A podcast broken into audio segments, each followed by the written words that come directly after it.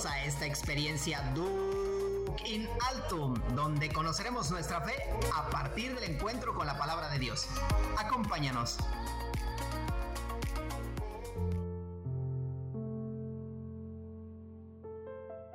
Señor, danos siempre de este pan. Bienvenidos a esta sección de Lectio Divina de tu programa favorito, Duc in Altum. Dispongamos nuestra mente y corazón para alimentarnos de la palabra de Dios. Comencemos. Nos ponemos en la presencia del Señor diciendo en el nombre del Padre, y del Hijo, y del Espíritu Santo. Amén. Ahora invocamos la presencia del Espíritu Santo para que nos ayude a descubrir lo que el Señor nos quiere decir hoy. Ven, Espíritu Santo.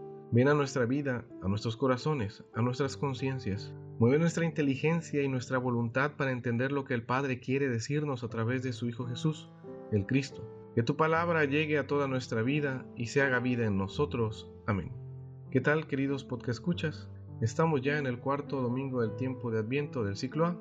Comencemos con nuestra Lectio Divina con el primer paso, que es la lectura del Evangelio. En este domingo nos encontramos al evangelista Mateo en el capítulo 1 del versículo 18 al 24. Nos disponemos para escuchar atentamente el Santo Evangelio según San Mateo. Gloria a ti, Señor.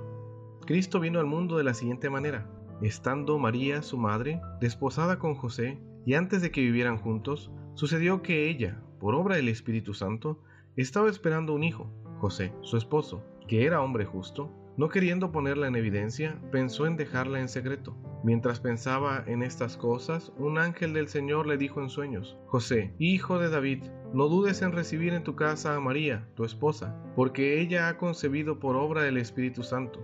Dará a luz un hijo, y tú le pondrás el nombre de Jesús, porque él salvará a su pueblo de sus pecados.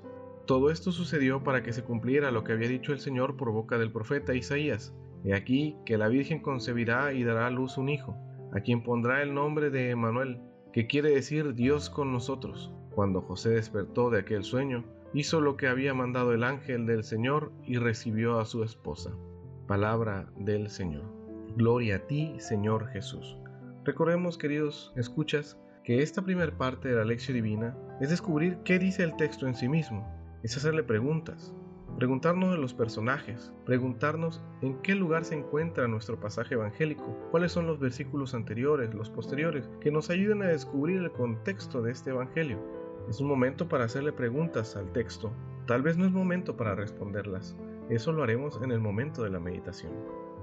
Pasemos ahora al momento de la meditación, y es descubrir qué me dice a mí el texto, y es por eso que nos ayudaremos del siguiente comentario para descubrir lo que el Señor nos quiere decir hoy. Queridos podcastescuchas, hemos llegado ya al cuarto domingo del tiempo de Adviento y también a las ferias mayores que inician el día 17 hasta la víspera de la Navidad. Con estas ferias hacemos nuestra novena de preparación para el nacimiento del Salvador y comenzamos propiamente a vivir el Adviento histórico, sin perder en cuenta de vista el Adviento escatológico, el cual hemos estado meditando estos domingos. El cuarto domingo de Adviento, según el ciclo en que nos encontremos, tiene un claro color mariano.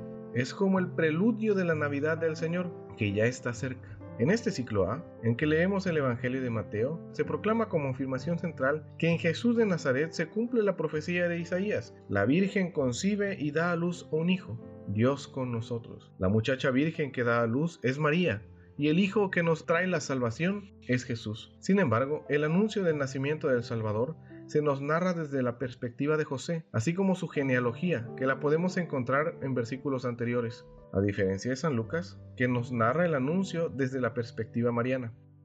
Me gustaría analizar este pasaje evangélico en tres puntos claves que considero importantes para nuestra preparación a la Navidad.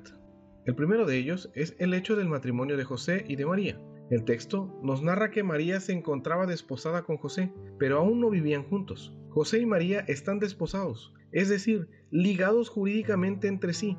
Los desposorios solo podían disolverse mediante un acto de divorcio. El desposado vive en casa de sus padres y no mantiene aún relaciones sexuales con la desposada. Es por eso que, visto desde una perspectiva negativa, resultaría una infamia que su esposa se encontrara encinta. Existe una discusión si José sabía desde el inicio, es decir, antes de que el ángel se lo anunciara, que se encontraba ante un misterio divino. Si no sabía, es obvio que sospechase de un adulterio y por eso quisiese repudiar a su mujer. Ahora bien, podemos pensar que José sí sabía que se encontraba en medio de una obra divina. Entonces, tenemos que suponer que no quisiese llevarse a María consigo por el miedo a tener contacto con ella, que está santificada por Dios. Entonces, podemos decir que el hecho del repudio puede tener dos vertientes, una por la sospecha de un engaño y otra por el sentirse indigno de tan grande misterio, lo cual nos lleva al siguiente punto de reflexión: la justicia de José. El Evangelio nos presenta a José como un hombre justo, sin importar cuál sea la interpretación del repudio. Se presenta a José como tal.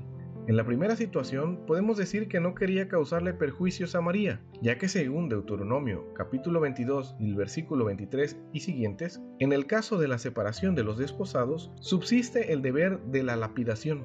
Más aún, el hecho de repudiarla en privado contrasta con la ley narrada en Números 5, versículos del 11 al 31, donde el marido podría exhibir a la cónyuge a la vergüenza, humillación y la maldición de parte de Dios, lo cual no puede ser el proyecto de Dios para su Hijo. Este se ha encarnado para darnos vida, y vida en abundancia. En ambos casos se resuelve con el anuncio del ángel a José: no temas tomar contigo a María, porque lo engendrado en ella es del Espíritu Santo. Por último, el evangelista, teniendo en cuenta la profecía de Isaías, presenta a Jesús como el Emmanuel. Emmanuel no es el nombre de Jesús, ni un título corriente. Emmanuel significa Dios con nosotros, y este es el tema central. Se podría decir que Emmanuel y Jesucristo están unidos no semánticamente, pero sí teológicamente, porque Emmanuel significa Dios con nosotros.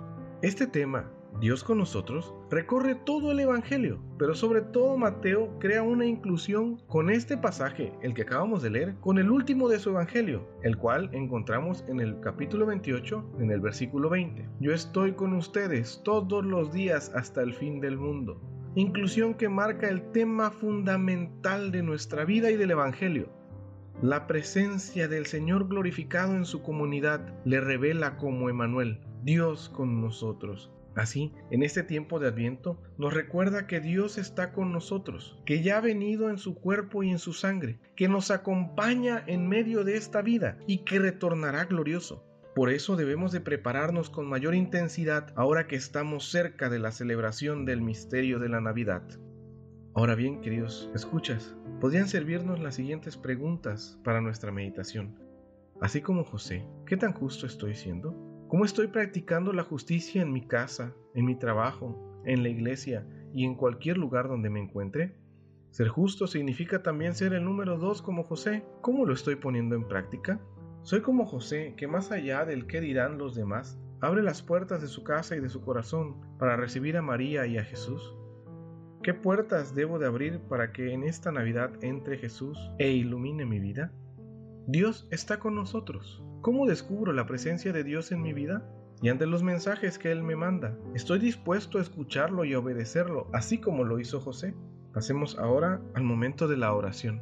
Orar es responderle al Señor que nos habla por medio de su palabra, es decir, ¿qué me hace decir el texto? Recordemos que la oración más bella, la oración más pura es la que brota del corazón. Por eso te invito a que hagas un momento de oración personal y pauses este podcast para que tú puedas entrar en diálogo con el Señor. Y a continuación, haz la siguiente oración conmigo para finalizar este momento de reflexión. Querido Padre, Dios del cielo y de la tierra, te queremos dar gracias por tanto amor. Gracias por nuestra familia y por nuestro hogar. Gracias por las personas que trabajan con nosotros. Gracias por los amigos. Bendícenos en este tiempo especial en que esperamos tu venida. Ayúdanos a preparar nuestros corazones para recibirte con amor, con alegría y esperanza, que siempre sepa darte gracias por venir a nuestro mundo a llenar nuestras vidas. Padre bueno, te pedimos que el niño Jesús nazca también en nuestros corazones, para que podamos regalarle a otros el amor que tú nos muestras cada día. Ayúdanos a reflejar en nuestra vida tu abundante misericordia. Amén. Ahora, para terminar este momento de Lectio Divina, pasemos al último paso, que es la contemplación. Ante la imagen del crucifijo, o ante la Sagrada Escritura, repitamos la siguiente oración tomada del Salmo 23. Ya llega el Señor, el Rey de la Justicia. Ya llega el Señor, el Rey de la Justicia. Concluimos nuestra Lectio Divina diciendo gloria al Padre, y al Hijo, y al Espíritu Santo, como era en el principio, ahora y siempre, por los siglos de los siglos. Amén. Gracias por acompañarnos en esta Lectio Divina. Los esperamos en el siguiente episodio. Y recuerda, Laudetur Jesus Christus, alabado sea Jesucristo. Hasta la próxima.